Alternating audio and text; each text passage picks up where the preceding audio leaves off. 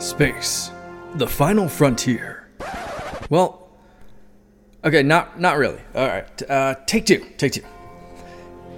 Here in the Mitten State, welcome to Code 47, bringing you all things Star Trek, spanning the quadrants, the best thing since the neutral zone.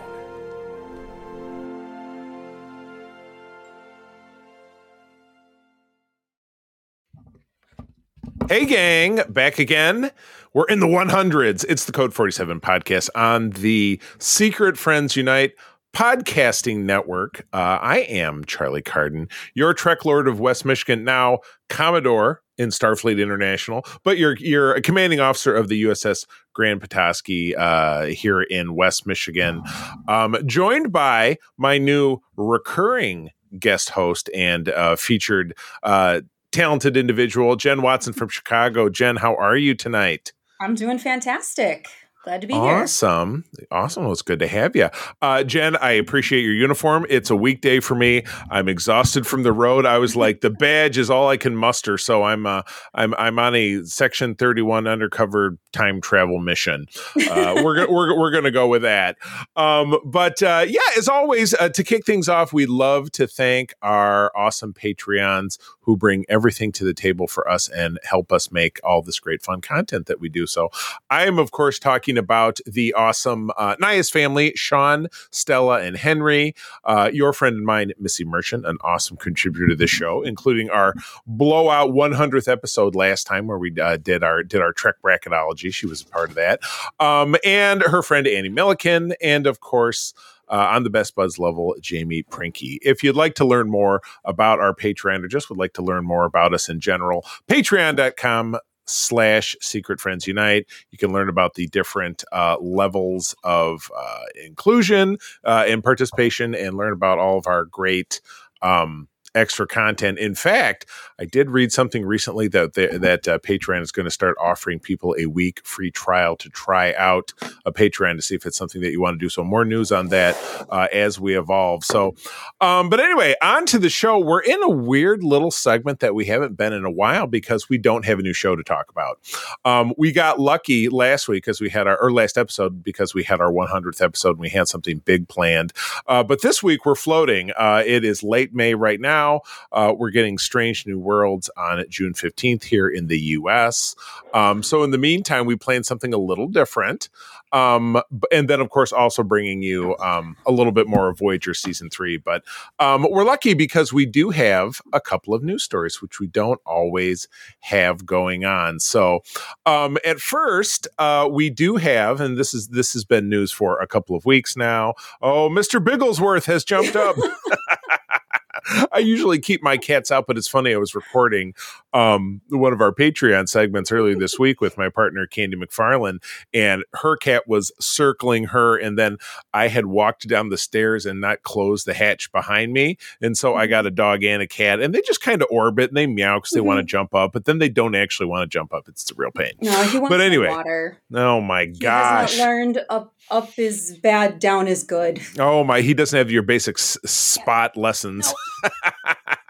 All right. Anyway, back to the news. Uh, we know that um, out in in Hollywood and certainly in New York are kind of the flashpoints of the uh, the Writers Guild strike right now. We've talked about this a lot over on Secret Friends Prime uh, podcast. These folks are are fighting for their livelihood right now in the ever changing landscape uh, that streaming has uh, created is you know and star trek is a great example. Star trek came back to us because of streaming in 2017 with star trek discovery and that's just continued to evolve over the last several years.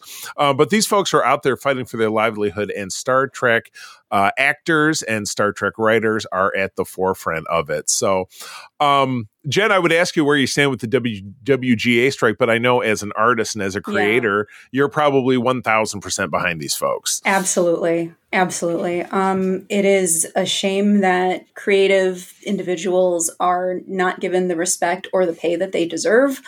Uh, I am 100% with uh, with this group of people. I've seen their list of demands. They've they've published it, and I think it's it's it's worth it. And I think that this is going to hopefully start a cascade effect throughout all of the creative fields, um, not just in Hollywood, but throughout um, everywhere. I mean, fingers crossed. Hopefully, um, I'm a designer.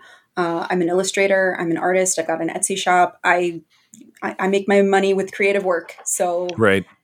I'm glad to see it. Glad to see that so many of our Trek family are out there supporting the writers. Um, and you know the W uh, the Actors Guilds are getting involved, and I don't care if that means that we have to wait a little bit longer for all of our shows to come back because I want them produced under fair conditions um, with the respect for the writers. Absolutely, yeah. Um, the likes of uh, Tawny Newsome, who I had the pleasure of spending, uh, actually being on stage with during the cruise uh, in New York. Uh, Anthony Rapp, uh, Celia uh, Rose Gooding, and Jess Bush from Strange New Worlds. Anthony Rapp, of course, from Discovery. were seen out in New York City. Um, there's a great photo that was on Twitter a couple of weeks ago of a huge group of folks, which also included Anthony Montgomery from Enterprise, Chase Masterson from Deep Space Nine, and just a, a great. And then, of course, my the guy who married April and I, uh, Mister mm-hmm. uh, Mister Todd Captain, um, Mr. Todd Stashwick uh, is also featured prominently in these photos, and of course Jeri Ryan as well out there in L.A. So um, this writer strike has been going on for God nearly thirty days, I think now. So mm-hmm. um, the last one of these big strikes, and again we've talked about this more extensively uh, on SFU Prime, was back in two thousand and seven. That noticeably chopped up series like Heroes, uh, Lost, if I'm not mistaken, um, and the the writer strike before that was in 1988, and it impacted season two of TNG and gave us Star Trek's only clip show, uh, Shades of Grey. Which, Good old Shades of Grey. Which limped us through the end of uh, of a 22 episode season, which would have typically been 26. So, um, all of our uh, love and appreciation to these writers. Let's hope that they uh, are able to get something resolved pretty quickly. So, all right, moving on to some some more uplifting news. Just today, you know, uh, and we're, we're recording this on, on Wednesday, the twenty fourth, uh, before your long uh, Memorial Day weekend. We got a second trailer for Strange New World season two. We're super excited to bring you this information, uh, bring you coverage of the show when it drops next month. So you, you got that to look forward to.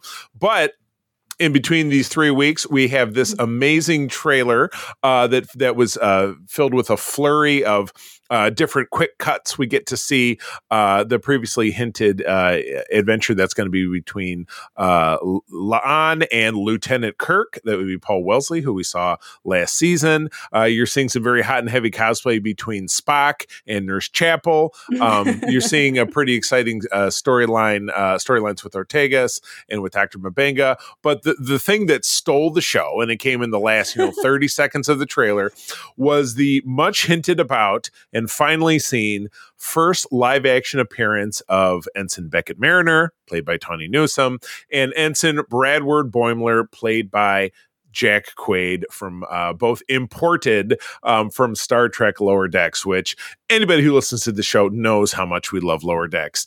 Um, I've I've had a chance to meet both of these folks. As uh, I've been on stage with both of them. I was on stage at Mission Chicago with both of them, and got to meet Jack Quaid. I was just I was so starstruck standing next to uh, Jerry O'Connell and having my picture on Instagram. You know, it was just wearing the same uniform. You know, I, there's already been a buzz in a lot of the Facebook groups I follow that oh the uniform is different. Is Mart, who's the vendor we all work with, gonna be making the new uniform? And I'm like, well, you know, it's a little different, but it's cartoon versus reality. Yeah, so. you have to take some liberties when you uh, translate one of the regular uniforms into animation. So I would imagine it's the same way around that too.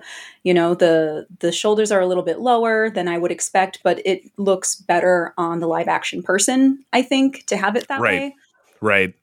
Yeah, you couldn't you couldn't exactly. Yeah, it's the same way in um in lower decks they have uh, uh the occasional crossover where you see the first contact mm-hmm. nemesis mm-hmm. gray shouldered uh uniform. It doesn't look exactly the same, but again it's it's animation. They take liberties. So, yeah, kind of tilting it in the other direction. A great comparison would be um live action characters in Star Wars, the Clone Wars. We have Ahsoka uh who was uh, voiced by Ashley Eckstein who is now portrayed in live action, albeit though over a space of time um by Rosario Dawson lesson. The characters don't look the same, in, even in, in a flashback. Um, you know, uh, the characters like Anakin Skywalker don't look the same from one to the other. So yeah, you just got to use your imagination a little bit. But anyway, this looks amazing. Yeah, the parting shot of of Spock offering the Vulcan salute to Boimler, and then watching him stumble through what to say back. The, the thing too, yeah. it's it's so it's so Boimler. It's so and like that's kind of what we'd be doing too, I think. I mean, I know mm. I mm-hmm. would if I was in that situation. I wouldn't know what to say. Oh God, uh, no. You know, that's one of the things I love about their lower decks characters is that they're just kind of us. Yeah, they're people. They, they so know people. the references that we do. They love right. the stuff that we do. It's it's fantastic. I cannot I wait to see this. Me um, neither. That'll be great. Now, it's my understanding that is one of the later episodes of the yeah, season, maybe six or seven. So. so. we won't be seeing that until late summer. But um, how exciting! I mean, this is a show. This show burst on the scene uh, just about a year ago, and this was what I think most of the the diehards, the holdouts, the people who couldn't wrap their mind around Discovery because of its departure, couldn't wrap their mind around Picard because it was too dark. I mean, people people are absolutely allowed their opinions, but I have not met anybody who I, I, hasten to use the word credibly has had anything nasty to say about Strange New Worlds. It's it's it is universally loved. It's like TNG, which do keep in mind TNG was not warmly received no, when it, it first came along because you had all you had a lot of the same diehards who still oh that's not my Star Trek because you know it, it baffles the imagination that in, in, a franchise that encourages diversity and looking at things in different ways and you know hmm. you know there are a million stars in the sky that they have some people who say well my trek is the right trek but again TNG blossomed but we all know that it took three years. We all know it, that it yeah, did. And yeah. Strange New Worlds has been excellent right out of the gate. Out so the gate, so I, good. You know, you can say that Discovery season two was kind of a soft first season for it, but like true, true. That's that's the stuff that gave us the desire to see these characters and, and what their show would be. And I, for one, have just fallen in love with it from the beginning. I am so excited for it. Um, I hesitate to use the word favorite because I also really love Lower Decks and Prodigy right. and, you know, um, but I, I do think that Stranger Worlds is probably my favorite of the newer shows. So totally. That's I am I am totally on board with that. And again, you're right. I, I hesitate to use favorites um, because there the, the, beauty of of what we've got out of Star Trek now is that everything is so different. Um, mm-hmm. Um, you do have a different flavor um, for kind of every taste, um, yeah. which Star Trek didn't really have that to offer during that first golden age. You know, because you had you DS9. Yes, DS9 and Voyager had a lot of differences, but it was all in the same continuity and it was all filmed in a lot of the same ways. So there was a lot of there's a lot of sameness to it. Now I love it. I mean, I absolutely oh, love it. Yeah. I, I, was I was raised on that, and that and that's you know uh, absolutely what um, what so many of us come to ignore. But yeah, it, or come to adore about it. But um, regardless, uh, I think this is going to be absolutely terrific. I cannot wait for June 15th. And again, uh, we will be giving you, um, you know, the, the, the most up to date coverage that we can. So anyway, okay. Mm-hmm. So moving on, we're doing something a little different because we've got these two episodes where we don't have uh, something new to tackle. The last time we did this, we took on a couple of the movies, but I had this idea, you know, in, now approaching 60 years of the franchise, we have had well over 850 episodes of Star Trek continuity, getting close to 900. It was funny. Mm-hmm. I'm uh, I'm an enormous fan of the Amazing Spider-Man, the title, um, and I have in the last 10 years digitally read and reread all of the issues, and there's over, over 900. As a matter of fact, I'm reading the most recent ones right now. But I stopped to think, hey, there's some amazing storylines, and there's some that are just god awful, and I would never go back and read them a second time.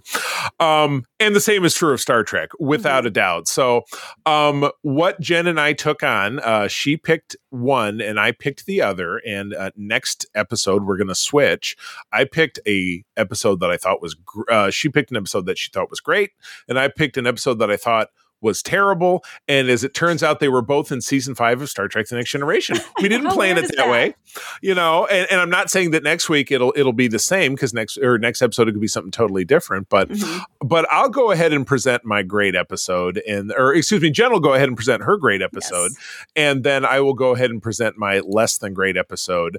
Um, and we'll see what happens. This is an experiment, uh, and depending on how it goes, we'll we'll segue right into part three of Voyager season uh, three. So, Jen, without further ado, please take it away. All right. So I know that in our last episode we had the whole bracket thing and we discussed a lot of episodes. I wanted to bring something that was not on that bracket, but that I thought probably belonged on there. And one of the episodes that I, um, one of the episodes I really love, um, and it's Darmok from season five of Next Generation. Um, uh, the summary is that Picard is captured and trapped on planet with an alien captain who speaks a metaphorical language incompatible with the universal translator. They must learn to communicate with each other before a deadly planetary beast overwhelms them. Yes, that's the second episode of season five.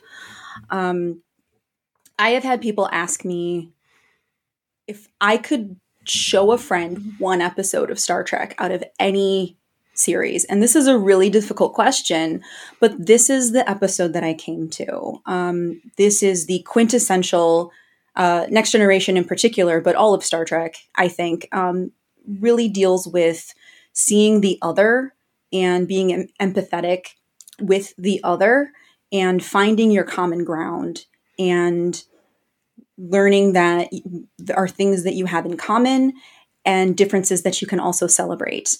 Um, so I this is one of my favorite episodes. It deals with stories. I love stories. Stories are just my favorite thing. Um, so what uh, what do you think? Well, uh, it's funny because this was um, I I had a lot of departures from Next Generation when I was a kid, as far as how I watched it. and I've mentioned this on the show before. Um, I was 11 uh, and in sixth grade when TNG came on in the fall of '87. I watched it pretty seriously for the first couple of years and then fell off for some reason.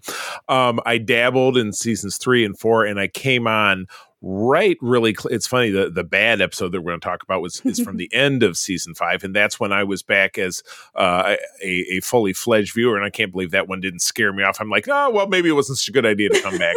So this was not one um, that i saw right right up uh, right up to bat right at the time. So this was from the uh, fall of 91 uh, your guest star was um, the fantastic uh, paul i was going to call him paul terrell who is Paul.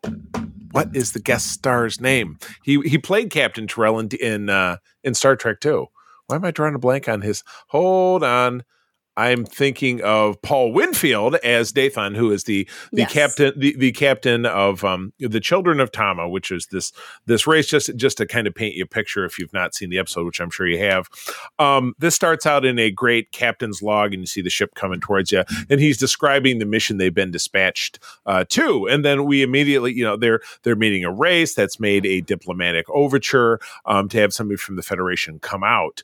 Um, so it starts with a, a conference room scene where everybody's kind of talking about well this is this this children of tama there's this race that the universal translator is no help uh, the last contact was 100 years ago and the captain at that time called them incomprehensible so we really don't know what's going to go down and no. this is all this is all in the cold open we they don't. get that yeah but, they get um, yeah go ahead please one of the things that picard says at this point uh, is that communication is a matter of patience and imagination right i think that that really captures what he what his role is in this and why not just because he's the captain but because he's you know the, the character that's going to have that patience with them um, to seek to understand uh, it's one of the things I like about his captain style is that that's that's what he does. He is the diplomat.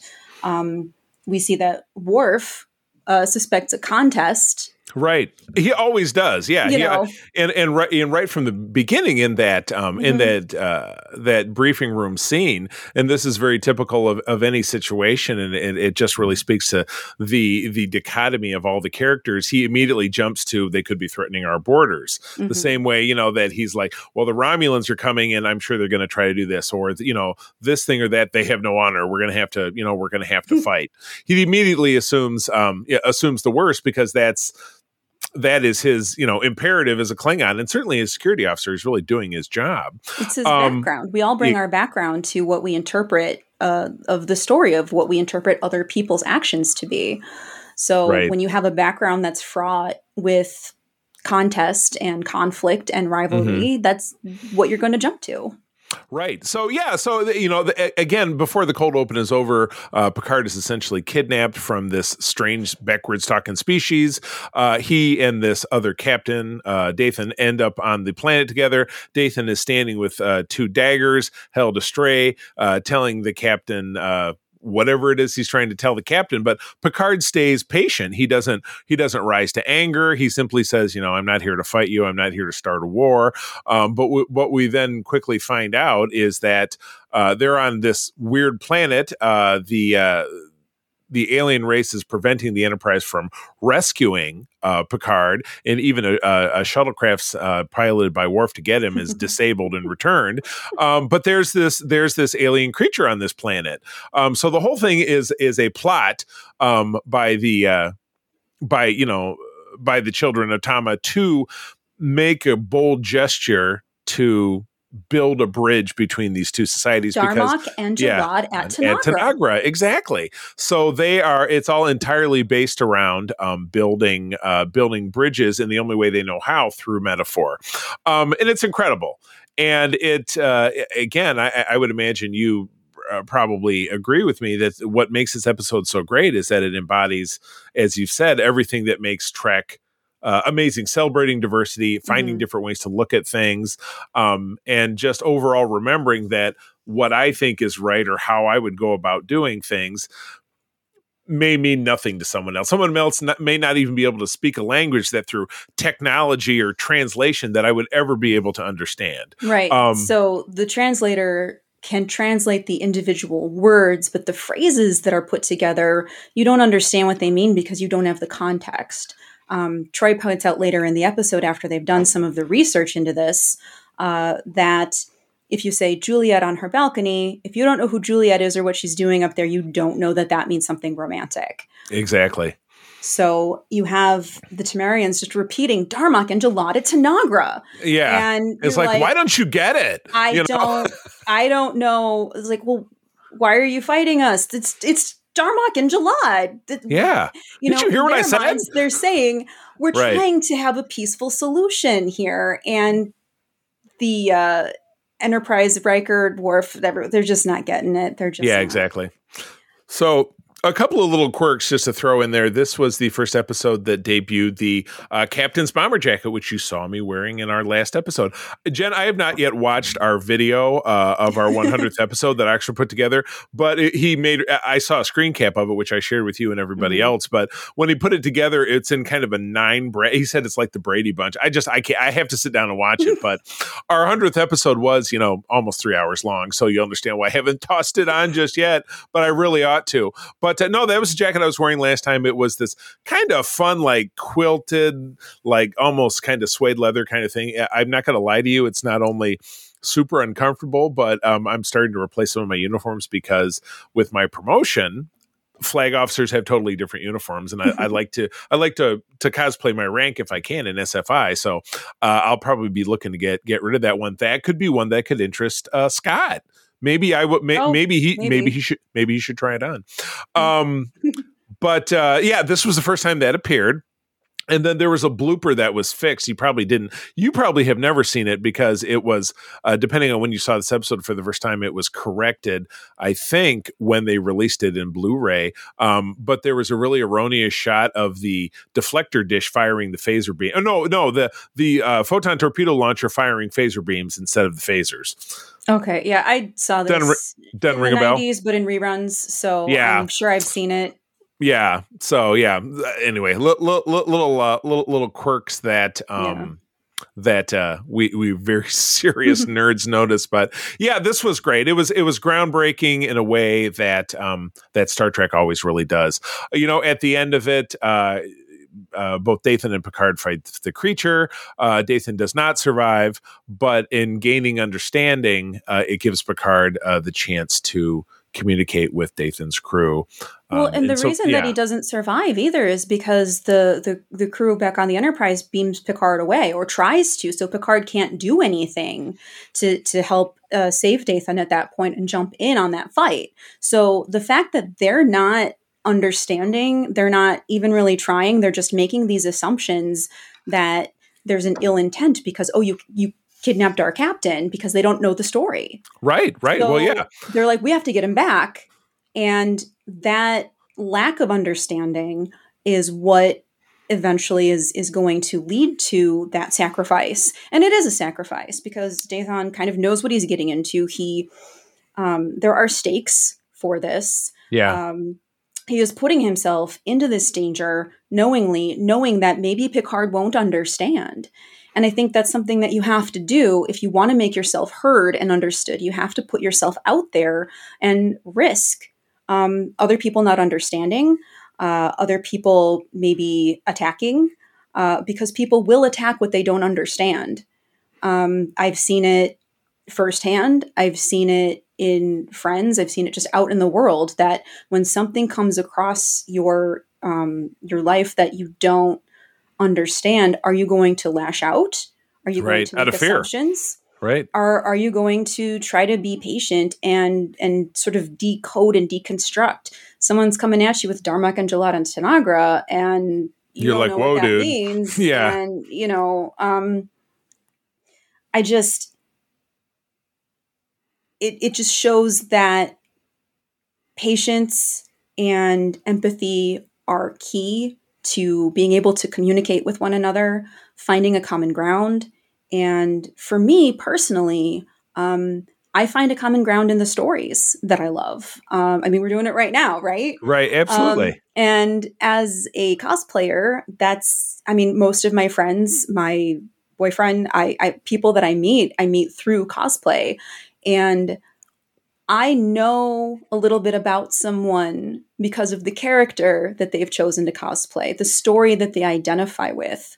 So when someone comes and tells me a story that they love, and I know more about them because of that, it's similar to what's going on in this episode, too.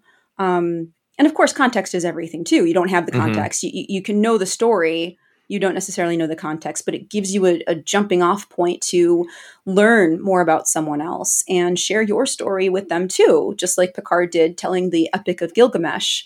Right. Uh, oh, that's a great story. Yeah. It was great. Little known fact the character of Gilgamesh in Marvel Comics, portrayed as one of the Eternals, was briefly a member of the Avengers uh, in the early 90s. And in one of their, uh, there was an Avengers arc where the Avengers had completely fallen apart. Uh, Captain America wasn't even Captain America at that point, but he put the team back together uh, with actually uh, Mr. Fantastic and the Invisible Woman and Gilgamesh. Those were the members of the, and Thor. Th- those were the members of the team. It was a really weird team that only lasted for like four or five issues.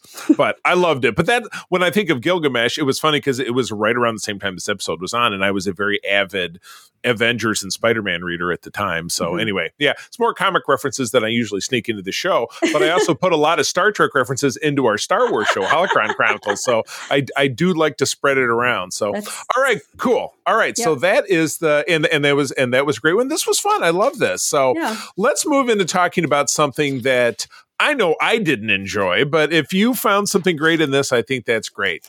Uh, we shall see. Uh, episode tw- the the bad, as it were, and I remember hating this from when I saw it in the fall, uh, probably in the fall of night, spring fall of '92. I think the fall, the spring of '92, if I'm not mistaken. Uh, season five, episode 22 of Star Trek: The Next Generation is Imaginary Friend. Uh, as the Enterprise explores a nebula, a little girl's imaginary friend becomes terrifyingly real. Ooh. oh my gosh. So, um, the red glowing eyes and everything. With the red glowing eyes and everything. So, uh, you know, for me, kind of textbook example of, hey, we've got to produce 26 segments in nine months. Some of them aren't going to be great and uh, yeah, May fourth of ninety two. So I was correct. This was this was from the the springtime of our lives. This was when I was in my sophomore year in high school, I think.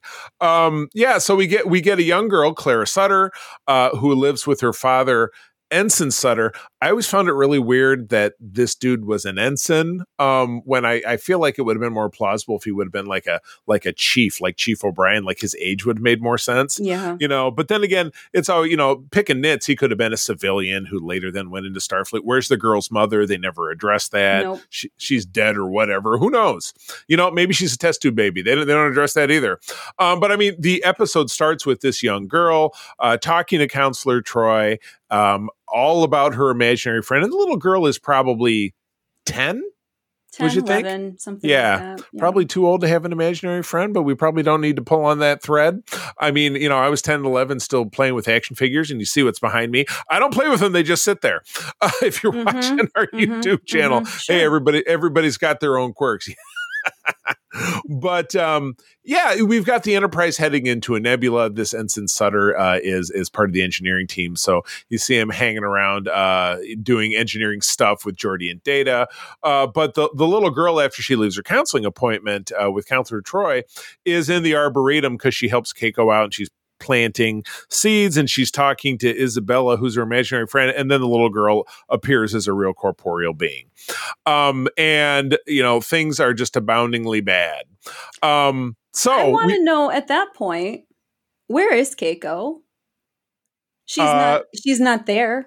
She would be Miss uh, the the Yeah. equivalent of Sir not appearing in yeah, this film. Yeah. exactly. I don't know. I mean, you're right because that's her entire that's her entire job, right? But then the little girl says, "Well, I've got to help Keiko in the arboretum." Right. Was was she on a long bathroom break? I mean, what's going I mean, on? there were people in the background of. The Oh, arboretum. okay. So like, it doesn't even matter like where's Keiko specifically, but like, who's paying attention to this child? Isn't there childcare on the Enterprise? Don't they I- have school? like, It's it's like when I'm at a con and you have a, a I get this happens to me all the time. I get stuck with a friend's kid because the friend is. I'm like, okay, I'm watching this kid. I get real tired of that shtick, but I digress. Yeah, exactly. So I mean, you know, and later on, you know, the, the Isabella, who's the imaginary friend, right. is taking Claire around to spots on the ship where she's not supposed to go, but she's like, "Come on, it'll be fine." And then they run into Worf, and Worf's like, "Well, you know, you're not supposed to be here, this but area you is not designated for children. exactly, but if you go back now, I won't say anything."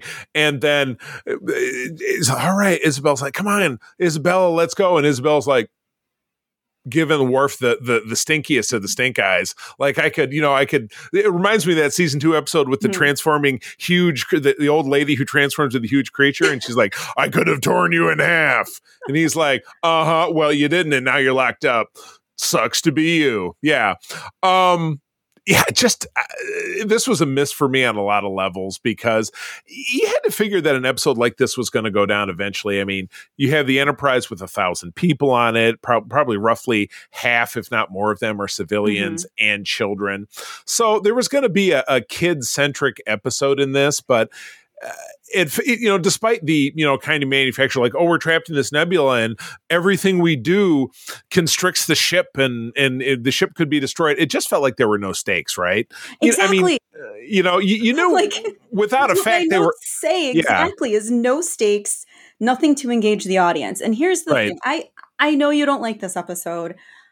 I think it's not the best episode either. I think it's fine. It's it's kind of a whiff. It's a nothing burger of an episode, right? it's a whiff. I, it's it's it is. It's it's a swing and a miss. Um, but and I see what it's trying to do, and that's Right. probably the thing that gets me about some of these episodes that people say are really bad is that usually I can see what they're trying to do.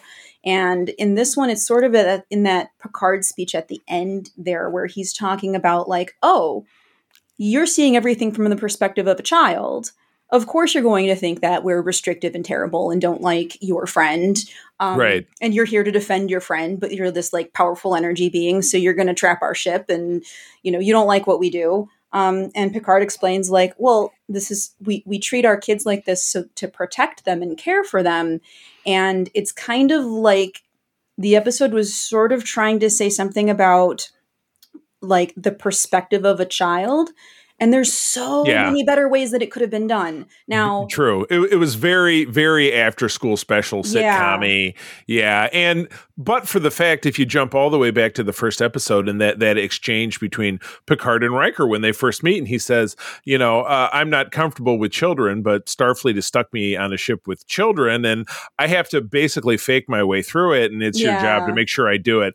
Now, granted, this is now five years later, and Yeah. everybody grows as a character, and so you know, has Picard really grown to love kids? Yeah, I mean, probably not. But he still gives one of those. yeah. what the purpose is, and Yeah. why the rules are in place for the Right. children, and Right. you know, um, I mean, I was a kid when this came out. I was Yeah. probably not that much older than uh, Clara, Clara, and, and yeah. Isabella. So, you know, being a kid watching this episode, I'm seeing like, I'm identifying with it as a kid. And Yeah. because I was so young when the show was on, I'm still sometimes kind of seeing it from that kid's perspective. Yeah. So I understand you were in, you said high school? yeah, college, yeah, yeah. High school. So, like yeah. a high school guy is going to look at this episode and go, eh, yeah. Yeah, Yeah. big time, big But- time. but, That's- no, but, that, but that's valid. contrast That's this valid. with later in Voyager when you have like Naomi Wildman episodes, right? Right. And there are ways to tell stories about children from children's perspectives with maybe better child actors that, Right. you know, um, I that was that's really something I noticed about the actress playing Isabella. She stumbled over the line. She was trying to do Yeah. techno babble, and you swear to God, there's had to be somebody off camera with flashcards. She's like, yeah, "Your temporal this thing or that thing is not afflictable to our blood," and I'm like, "Oh, this is It this, was this, rough. this hurts." This hurts. rough. The um the interchange um and of course you got um Brian Bonsall back as Alexander, the young version Mm-hmm. of Worf's son, um for a scene with Clara, and that was that was painful watching the kids interact. Like, oh, it's Yeah. really mean that because he was doing the the clay sculpture, and Isabella was mad because she, you know, Clara was doing something without her and clearly didn't understand. Um, yeah, you're right. I would think, Yeah. you know, from the perspective of a child watching this, which yeah, like a child child not maybe somebody like my age because again you do have to think about the writers trying to do something to really speak to different audiences in different episodes so Yeah. you're right this one didn't didn't land for me because i was out of the realm of um you weren't the target of audience. the viewership yeah exactly W- It's like within a lot of people who are getting down on Prodigy these days because it's, oh, Right. it's just a bunch of kids, and it's like it's it's on nickelodeon It's what, what do you want yeah exactly yeah it's literally, target audience. Yeah, it's like you know people who get so get so honking mad about Star Wars when it's always kind of been for kids, but Star Wars has uh, always been for children. right. But now, I yes, completely agree. Yeah. look how obsessed people are with saying, "Oh, this is just puerile." And blah, blah. my co-host Todd Oxtra is one of those people, but we don't need to get into that. no, Uh, just from from from the notes on Memory Alpha, Rick Berman was an early supporter of the premise. Uh, where in science fiction could you do an idea about an imaginary friend who turns out not to be imaginary? Uh, yada yada yada. But again, yeah, th- it sounds like this was a a freelancer script that was polished up by the the that writing explains staff. a lot, actually. Yeah. there were a lot of people that were out of character. Um, Yeah, you know, Picard being, you know, not awkward around the child. Um, Right. big time. Data in this one was very weird for me. Like, Yeah. uh, it is clearly a bunny rabbit. Like, it's Right. funny, and it's the kind of joke that as a kid I'm like, oh, haha, Data said a funny thing, but like, Yeah, right. it didn't. It didn't like Data now. Sure, he he talk about the bunny rabbit, but like Right. Data then, Yeah. like, mm, you know, if he's got the emotions chip, sure, make a joke. Um, yeah. I thought Guinan was great though, but Guinan's Right. always great. Right. Yeah. You can't really think of a lousy Guinan. I mean, even in the season six and the Rascals episode when they were all young, she still found a way Well, to pull it off. Perfect. Playing, t- playing, you know, playing the role through two different actors. Yeah. Um. So yeah, but um. Yeah. This was this one was a miss for me. But anyway, uh, good segment. Yeah. Uh, we're gonna come back next episode and we're gonna flip flop. Jen is gonna grab a worst. I'm gonna grab a best. So we're gonna spend uh, the time in between doing some research, and we will come back to you with that. So. And that's going to be tricky for me because I know.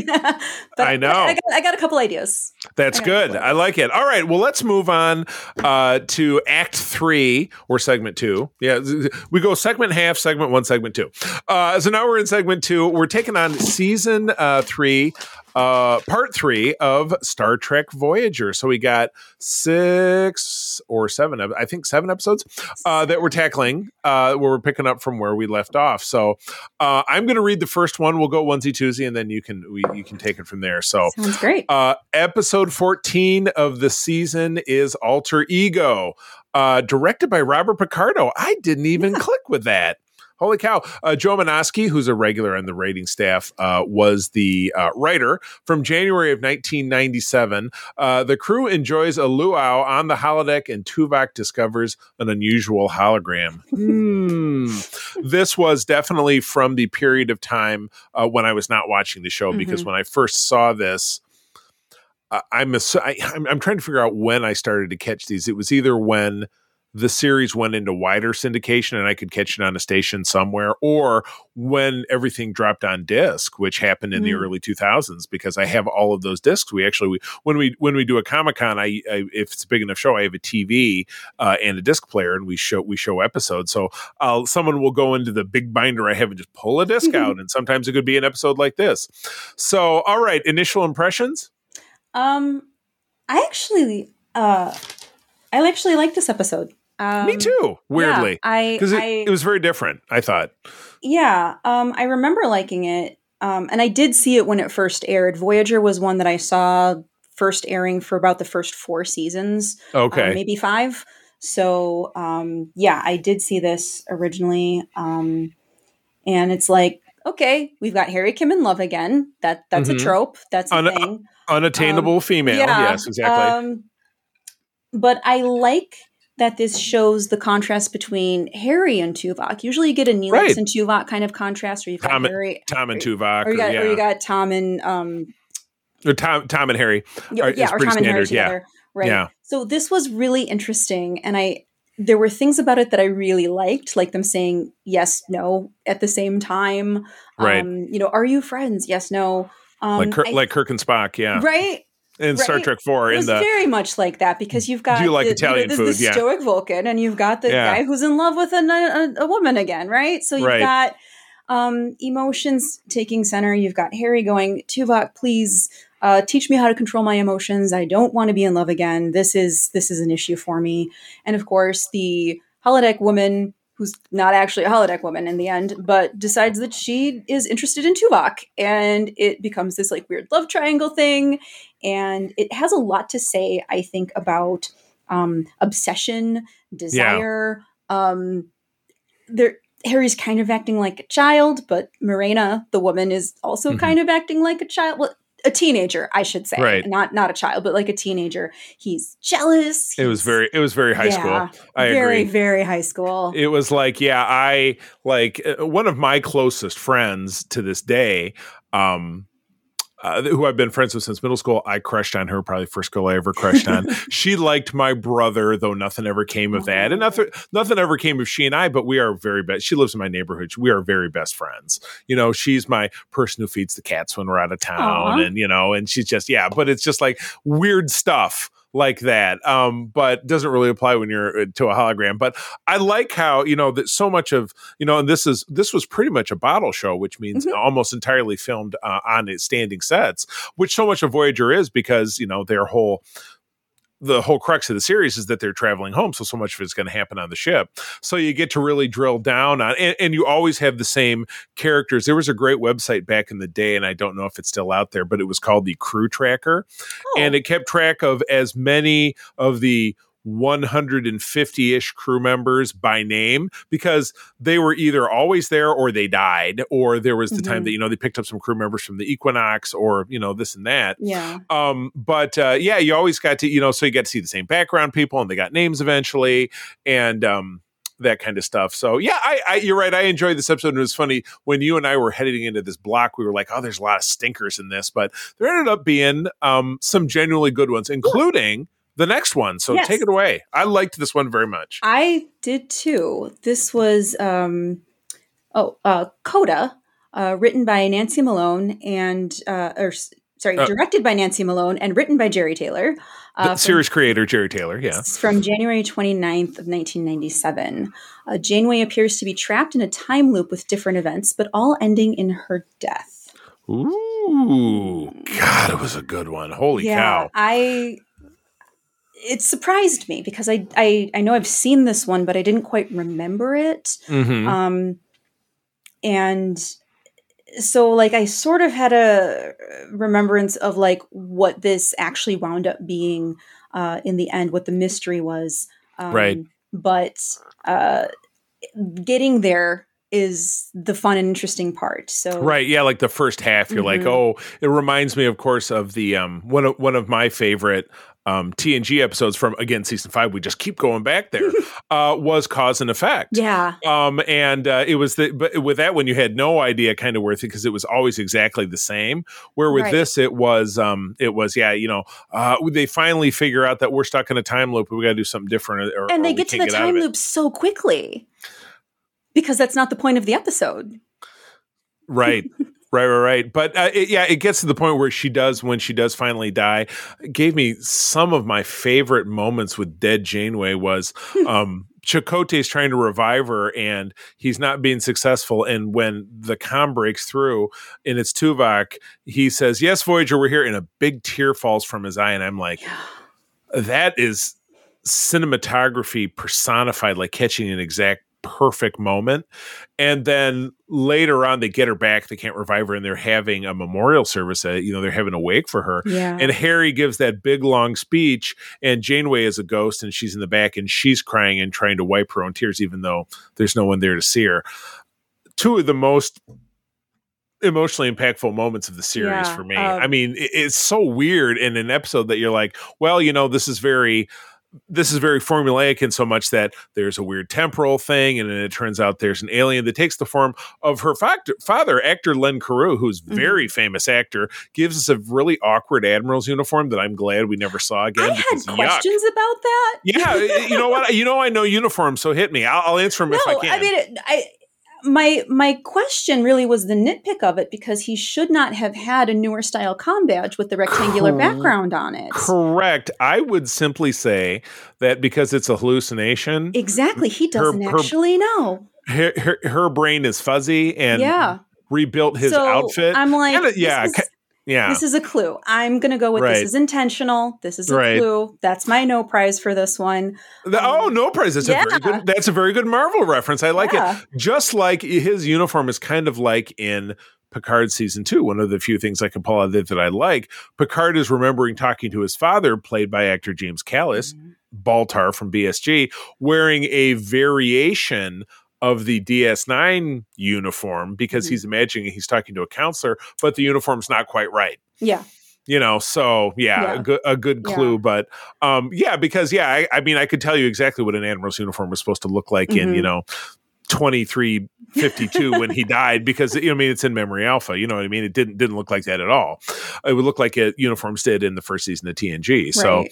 um I really liked this episode and this is Yeah. one I th- I think the episodes I missed in season 3 I probably caught during the summer of 97 because there were re- there was this thing called reruns Yes, back in the day kids Came Yeah. on as reruns. because on you know Thursdays at eight, Voyager was supposed to be on, so they would just show whatever they had, and it was from the previous season. So Mm-hmm. yeah, this was definitely a summer of '97 when I saw. it. But I liked this. I thought this was Yeah. really, really strong and um and uh, told a very Star Trek kind of story, but still gave you some nice um kind of character development for Janeway too, and just showed you For sure. One much like things- yeah much like how picard is, was very resolute and tough in darmok she really stuck to her guns in this and Oh, just for sure. This is a character study for Janeway where she is just stubborn fighting she's so determined and i mean that's that's just her character my notes even say where picard has diplomacy uh, and, and Kirk uses his charm or his fists. Janeway is going to use her sheer force of will of will to get through. sheer force of wheel good all right now, now, No, now i have a title for the episode because i because i was i've been sitting here this whole time saying we haven't had a witticism that has been good enough for an episode title sheer force of wheel i like it that was a Oh, beautiful misspeak you're my verbal immortalized typo. Oh my God, that's perfect. Thank you for that. I was I was I was really struggling.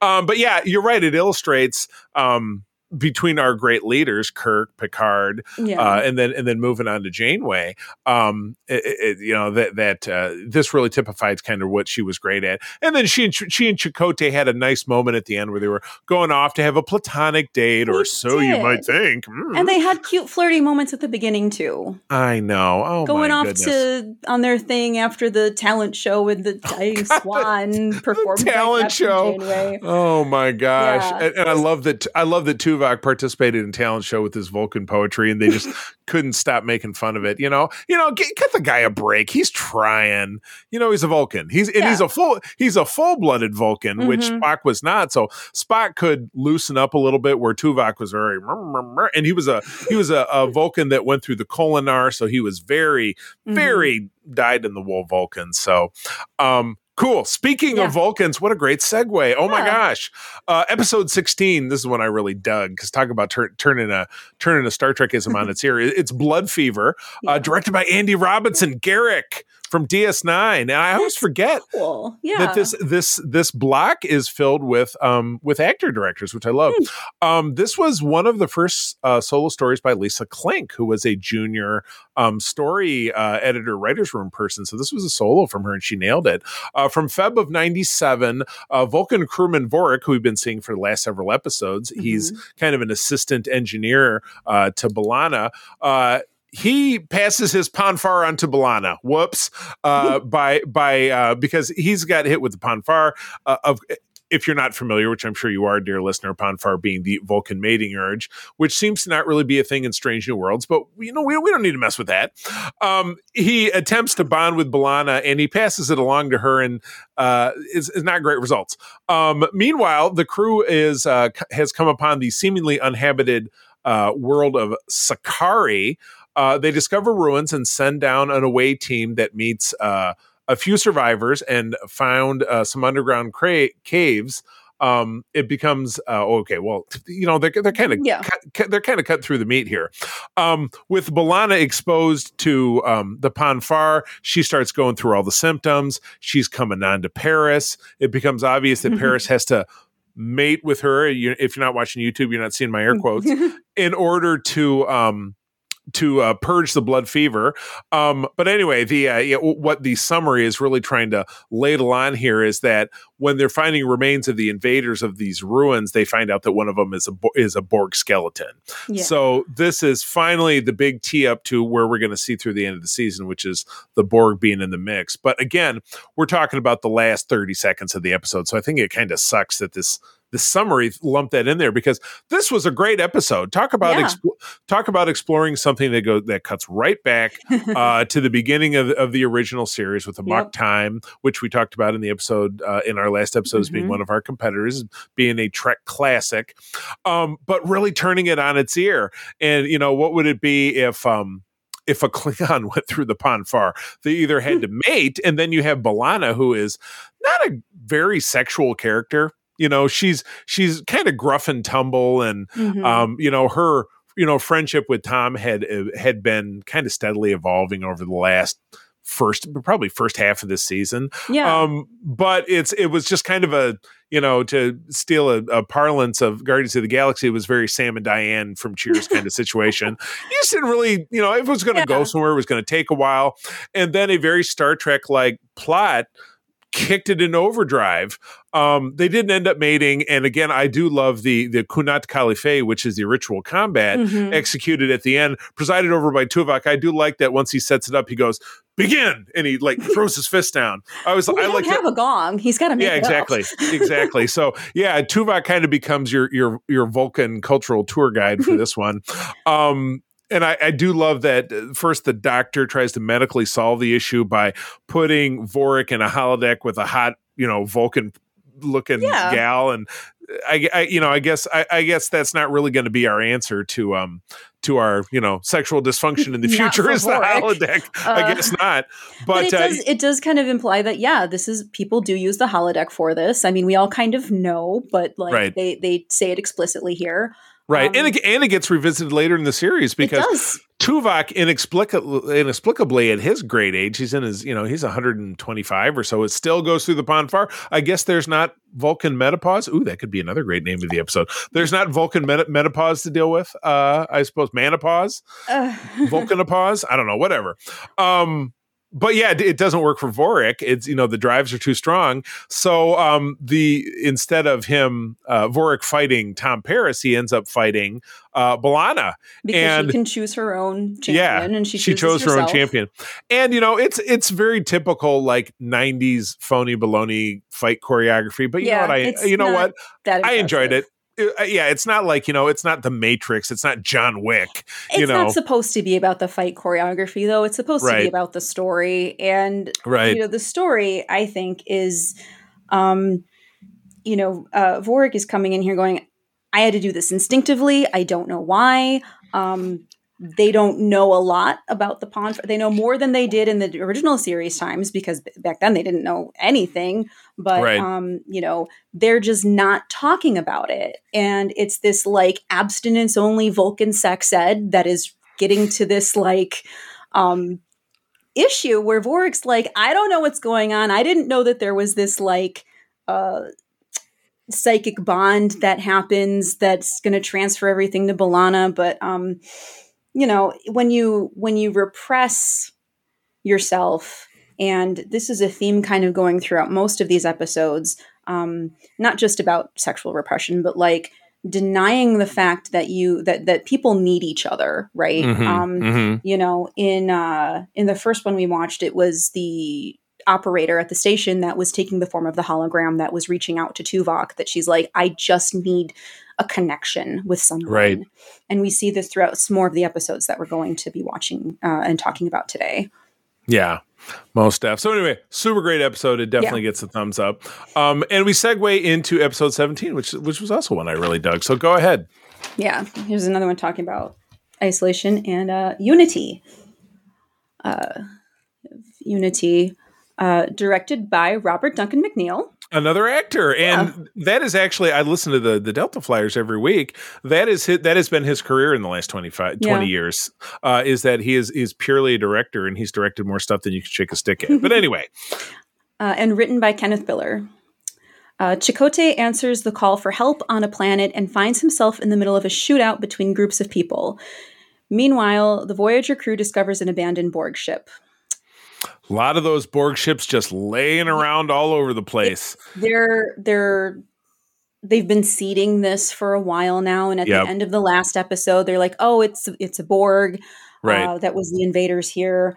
Um, and with this one, uh, the ship that or the planet that Chakotay happens to land on, he's taken in by this woman who's talking about. Um, she's kind of uh, they're they were kidnapped and taken against their will and brought to this planet because she's human. And on this planet, we also have other Alpha Quadrant right. uh, species She- that we're familiar with. And She's like, human, and yeah, and she's ex Starfleet too, which going I? I kind of struggled with. You know, like well, why did they? You know, the the whole timeline of Borg stuff, and it, it gets more and more complicated as time Mhm. goes on. So yeah, um, super cool. I thought, with, without a doubt, um, you know, this is really the, the Borg. One hundred percent became more of a Voyager thing, Mhm. even just within the next, you know, 10 episodes, because again, Yeah. then you get seven of nine in season four, and it becomes such a heavy focus. But th- this was really teeing this up. So, yeah, you get this group that they liberated themselves. They're finally, um, they're freeing themselves of, um, you know, Borg, uh, you know, their Borg appliances. But then they figure out that, hey, you know what? We're all from races that we we still kind of hate each other. You know, Klingons hate Romulans, and you know, Mhm. humans hate Romulans, and this thing and that. Because the one of the other main characters is a Romulan. Um, so they they they need something within the abandoned cube, which is intact, because then they, they beam over a, uh, a Borg corpse and manage to reanimate it, and then have to shut it off again. But um, yeah, our group kind of waylays Chakotay, and they force him to reactivate the cube so that it can fix everybody's brain and make everything harmonious again. Um, boy, there's a lot to unpack with that. You know what I mean? Because yeah, so much in this episode, um, more than I. This sets up stuff that happens in Picard season two, even because you have this group of uh, ex Borgs here, and the woman who's kind of their leader talking about. I mean, I'm not going to necessarily spoil anything or get into anything, um, but like it sets up the ex Borgs, it sets up Seven of Nine, it sets up the fact that you can be deborgified and Right. and and live your own life as an individual. It sets up this. Um, she's got her kind of her own version of the Federation that she calls the Cooperative, um, and she's in the midst of this chaos, and she's trying to kind of make a Federation type uh, society here. Which I say uh, in my notes, it's like that's what we try to do. Um, that's what I try to do is to kind of create some sort of harmony in the chaos of our lives right now. Right, right. Um, but uh, this, my my note says this is very much like um, the Borgen Picard season two, but this makes more sense in less time. I gotta drag you through two episodes of. Uh... I I call it as I see it. Nailed it. Um, Nailed it. More sense in less time. Oh my god! If it wasn't so long, that would be the episode title. Yeah. As it is, I thought Vulcan Sex Ed was a was a better title for the episode. So we're gonna we're gonna we're gonna roll with that so far. So, um, yeah, you know, we we Yeah. had uh we, we had what I thought was three three good episodes in a row, and now I think we're teeing it up to three crappy episodes in a row. Yeah, that, and there's this that was my that was my take. So we'll we'll blast through these pretty quick. Yeah. Um, because there's not a ton to There's, say. there's not much in this. Um, episode 18 is Darkling. Again, actor directed Alexander Singer. wi- Uh, who, oh, no, excuse I thought it said Alexander Siddig. I, I Oh, thought it was no. Dr. Bashir. I was getting excited. Uh, but Alexander Singer, now that I think about it, is someone who's a heritage director. Yeah. Um, the story is by Braga and Menosky. So, two stalwart writers of the series, teleplay also by Menosky. Um, so, you kind of try to figure out where they went wrong. Um, from Feb of 97, uh, the doctor attempts to graft other personalities into his program, and it causes him to develop an evil alternate personality. You know, I get it. You know, they, they really work really hard to give every character because every character the really standout ones anyway. I mean, there are some that are vaguely generic. You know, Harry Kim and Tom Paris. I like them, but they they don't really jump out at you as being super exciting characters. Where the Doctor and then later Seven of Nine are you know, kind of Star Trek 101, which is a non-human character, a, an, an altered human character that that reflects back on humanity. Mhm. So the Doctor is he's not organic, but he's trying to become more human, kind of like Spock or Odo. Um, and this is a way he tries to do it. But yeah, it, it, it's a real Jekyll and Hyde thing. And then now you've got Kes, who is you know now that she and Neelix are split up for good, which they, they don't directly address. She broke up with him when she was under the influence of an alien, but she obviously figured out that was a good idea to stay Yeah. broken up with him um, because it's never addressed again. But here she's dating, you know, some young handsome guy from this alien planet, and the doctor's skulking around and beats the guy or pu- pushes him off a cliff or something, and it's just. I see what they're trying to do, but it was it was to me it was very soap opera to the Jekyll and Hyde kind of bit. the first half of the episode is about Kes, and I'm Yeah. going. Isn't this supposed to be about the doctor? Because I'm looking at the summary and seeing, Yeah. oh, it's a doctor episode. The whole first half is Kes, and it's like, right. so you've got the B story and then the A story, but they're sort of in chunks rather than woven Yeah. together into the same episode. It's So it's a stew. It's a it's a A B stew. it's a weird feeling of like this Yeah. doesn't there's something wrong with the pacing there's something like it's a technical kind of problem and then the Yeah. story itself is kind of just it's there it's It it is absolutely there. you know you've got good uh, eval. bob picardo hamming it up uh you, know, Yeah. you know he's having fun right. um, and kind of and the same way that Jennifer Lien was in uh, the other episode. Oh, and uh, the Warlord, yeah. Warlord, right? So, Yeah, like, yeah. it's another theme that kind of goes through some of these episodes where you're talking about like, you know, the good and bad, and the bad that we're capable of, and and you know, there's a theme here. They're all kind of setting up a Borgish theme, right. Um, but like, this didn't this didn't really do it for me. It just, I hear ya. um, yeah, it's Neelix was a bad boyfriend. Kes is going with it. The one thing I did notice though is that um, Kes was a character with potential. I know we've talked about that before, kind of. Yeah. Um, Kes seeing the good in everyone. Um, maybe not such a good match for the cynical mid 90s, but she's a curious adventurer from a culture that doesn't necessarily value that, who does see the good in people. And that's a character type that I feel eventually pays off when we get to Discovery with Saru. oh. Because talking about the Ocampa and how they're kind of in that they they don't have the technology themselves necessarily, but you have Kes who's like, no, I want to go, I want to see, I want to see what's out there, and and it it's better, so much better in Saru, and Right. seeing that in in now, we're ready for a character like that that sees Yeah. the good in people and who is more empathic, and um, yeah, just wanted Right. to point that out. Wow. that is not a tack I would take. So um, Yeah. kudos to you. All right. Well, try to find some kudos in this next episode because because it is. I don't know. I, you know what? I lost track. God, it's Uh, no, yeah, no, no. That's you. Go for it. It's Rise. I'm ugh.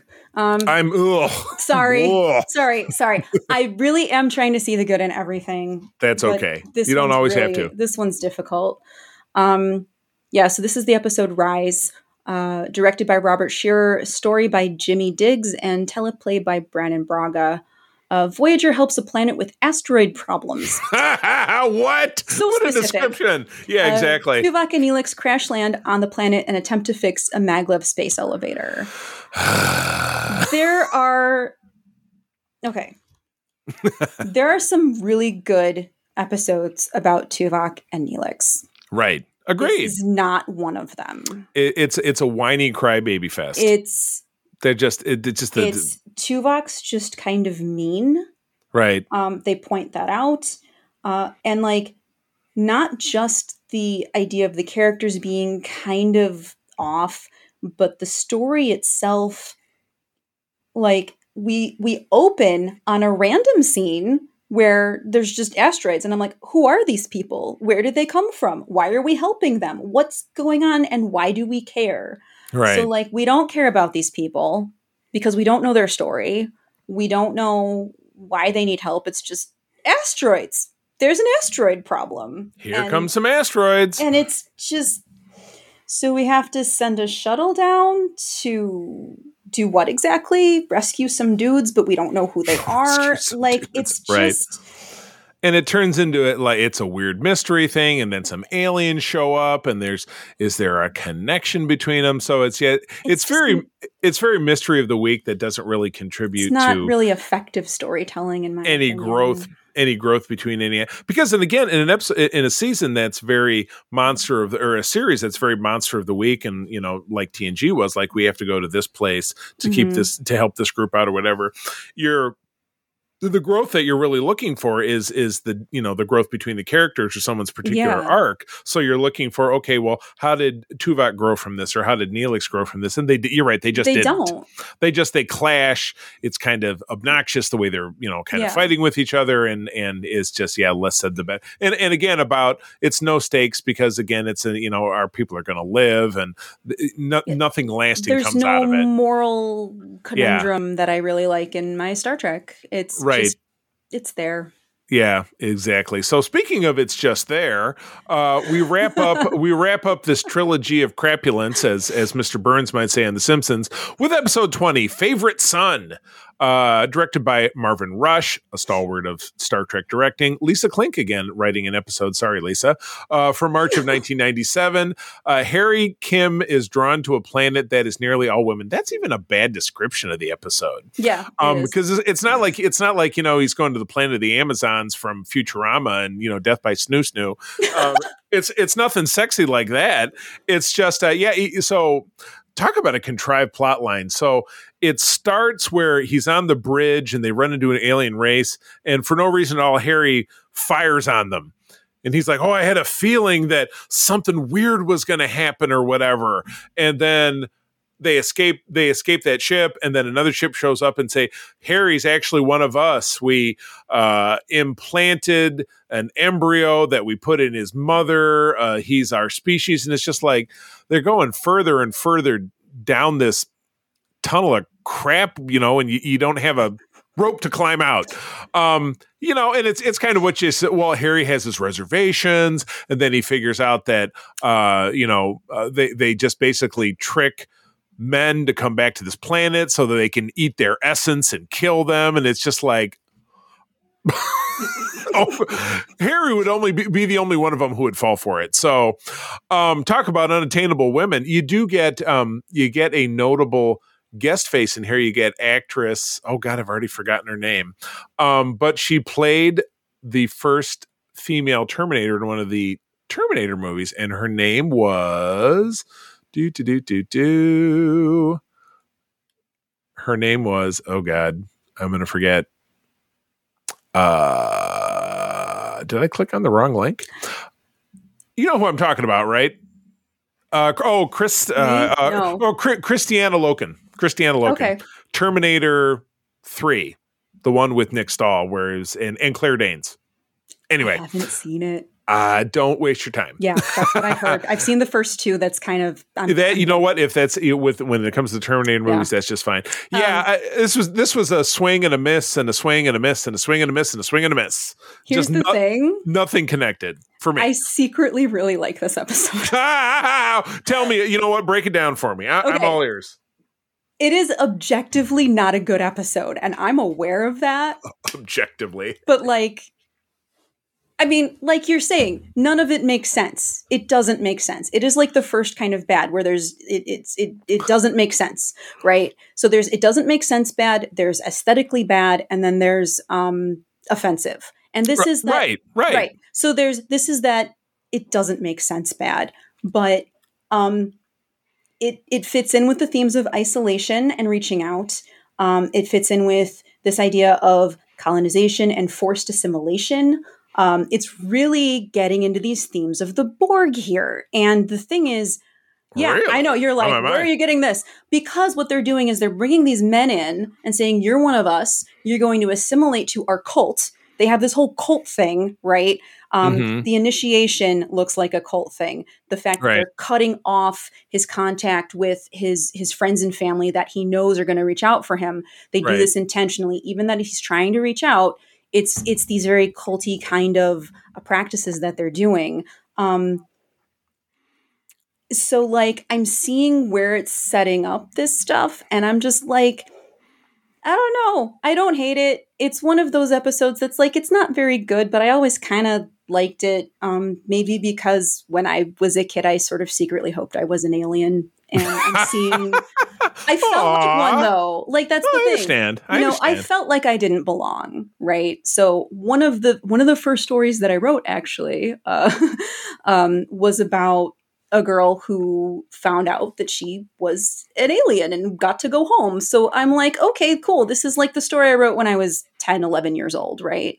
Right. Um, so, obviously, obviously with better results because nobody tried to consume your life force. Yeah, no, no. It, it ended right. it ended up great. She was like, okay, I found my home. I found my people. But like that's, what good. happens when you're 10 or 11 and you're feeling like an outcast and you feel like you don't belong and you watch a lot of Star Trek. Yeah. You kind of write stories like that. Aww. So, um, now so, you make it. Now you make me feel bad about not, trashing it. No, nobody else likes this episode. I'm well aware. I'm like the only person that actually likes this episode. Yeah. Um, if anybody else likes this episode, feel free to you know let me know. But like, I I enjoyed it in a way that kind of spoke to like my inner child in that way. Yeah. Um, and then, that's o- that's okay. You know, that's fine. That's fine. Yeah again like it. i said secretly kind of like it despite itself. Right. Um, that's that is that is okay. yeah it does it the whole ending is weird and it does I'm like oh yeah. of course you get out because you have to because that's how the right. show goes and you know. And on, we go as i am always fond of saying on i go to my next exciting adventure. So well hey that wraps up this bracket of episodes. All right let's pick a favorite and a least favorite out of the seven. Go for it um, hmm, I think my favorite's going to be Blood Fever. Um, I I really like Tom and B'Elanna, and I like how this sort of starts to set that up. Uh, my least favorite is Rise. I hear you. Mine will be very close. I agree with Blood Fever. Again, I caught this in reruns during that mm-hmm. summer. I'm like, damn, I can't believe I missed this. This was like great Star Trek. And then, yeah, sorry, favorite son was was it was so super contrived. It's like, boy, they're really reaching for something here that I'm like, you know, I wasn't a 10 year old girl who wrote no, a story about being exactly. an alien. So I think that was the missing element. Yeah, that, that totally would make fine. Would, I like I said, I know I'm the only person yeah, who likes this that, episode. That, w- that would make somebody you enjoy know, it. Even the people oh. who are in it don't like it. So yeah, like oh, I, it's funny. I should, I, should, I should go back and, and listen to that episode, the Delta yeah. Flyers, where they talk about that. Would have been well, some time back. And the thing too is that Garrett talks about like I got to be sexy as an Asian man, being sexy yeah. and and desired. So I'm like, you know right. what? It kind of gives it a point in that column too for that you know right. Star Trek representation of you know right. Yeah, this is a very good point. Yeah. Well, hey, I loved this experiment. Thanks for being yeah, on it. Welcome to welcome to the team formally as being one of our re- recurring um, guest hosts. Where do people find you out there on the internet? All right, so I am found at Linktree slash Jen Watson Art. Uh, at the link tree, you will be able to find my Instagram, my Facebook, my Etsy shop, and any other projects that I'm currently working on, like my oh, illustrations and new t shirts. All kinds of crazy cool stuff. Yeah. That's awesome. As always, you can find me over on Twitter at the C3. Go ahead and spell it out. My lovely wife, April, and I do run the USS Grand Petoskey, one of the biggest chapters of uh, Starfleet International in this big spinning blue globe we call Earth. We are based here in West Michigan. I also head up Region 13, which is Michigan and Eastern Canada. If you're a trekker within the sound of my voice in those places or even somewhere else, drop us a line at our website or any of our socials, and we would be very happy to connect you uh, with trekkers uh, in the place where you live. Friends, as always, thank you for joining us. I'm going to tell you that sharing is caring and to keep on trekking. And be the Starfleet that you wish to see in the world. This podcast is part of the Secret Friends Unite podcasting network. Visit secretfriendsunite.com for more great shows, articles, news, reviews, and more. Secret Friends Unite podcasts are available on Apple, Google, Spotify, and other podcast services around the world. If you'd like to be part of the conversation, you can join us on Facebook or our new Discord server, or follow at Secret Friends U on Twitter. Please subscribe to Secret Friends Unite on YouTube and visit our merch store at teepublic.com. Just search Secret Friends Unite. Thanks for listening.